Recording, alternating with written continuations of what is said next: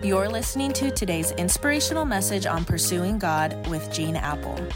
Here's Gene. Well, happy Thursday, everyone, and uh, thanks for pursuing God with me today. And I, I just I hope you'll join us at an Eastside campus this weekend. We're, we're starting a new series, so practical, called Slay the Monster, where we'll be exploring, you know, what the Bible says about living free from the stress of the money monster that we're all facing in our lives. So we've got monster cookies or monster snacks and photo ops at every campus this weekend. It's going to be a great weekend to invite someone. It's so practical. Yesterday, we discussed that in order to build relationships that last and find restoration when conflicts arise, we got to be humble. We got to humble ourselves before others, before the God who made us. And here's our key verse from James chapter 3 verse 18. Peacemakers who sow in peace reap a harvest of righteousness.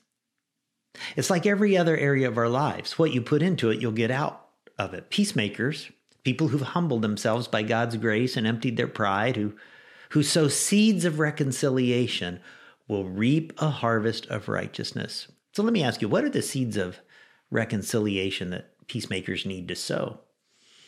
Now here's a picture of what builds reconciled, life-giving, healthy relationships. James 3:16. But the wisdom that comes from heaven is first of all pure, then peace-loving, considerate, submissive, full of mercy and good fruit, impartial and sincere. The word pure means it has integrity. You don't live one way in one environment and another way in another environment. You don't say one thing in your small group at church and something else to your colleagues at work. Peacemakers who sow in peace are peace loving. Peace lovers yearn to help people far from God or who have wandered from God to get reconciled back to Him, to find the light. Peace lovers have a heart to bring followers of Jesus into tighter unity and connection with each other.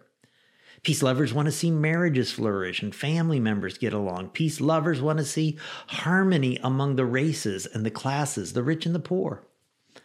And it says a peacemaker is also considerate. Considerate means there's a there's a sensitivity to people and their feelings.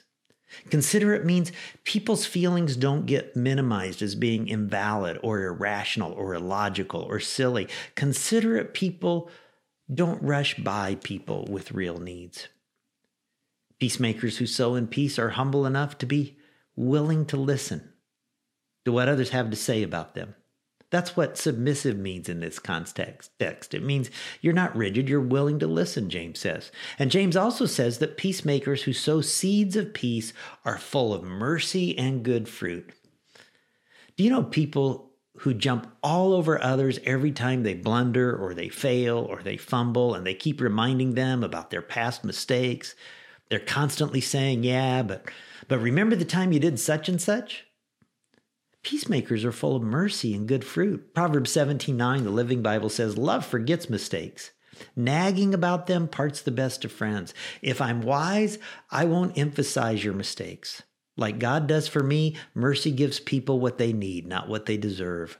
Wise people don't rub it in, they rub it out."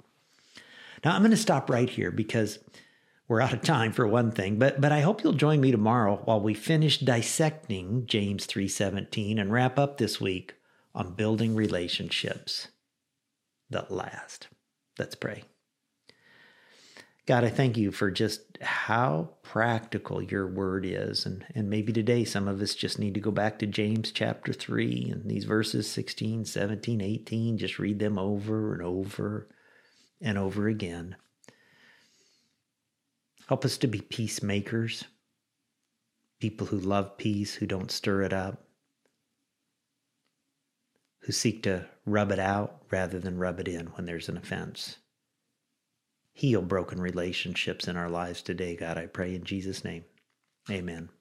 It's an honor to hang with you. Hope you'll share these with others if you haven't done that in a while, that you, maybe they'll benefit from it. We'll catch you tomorrow.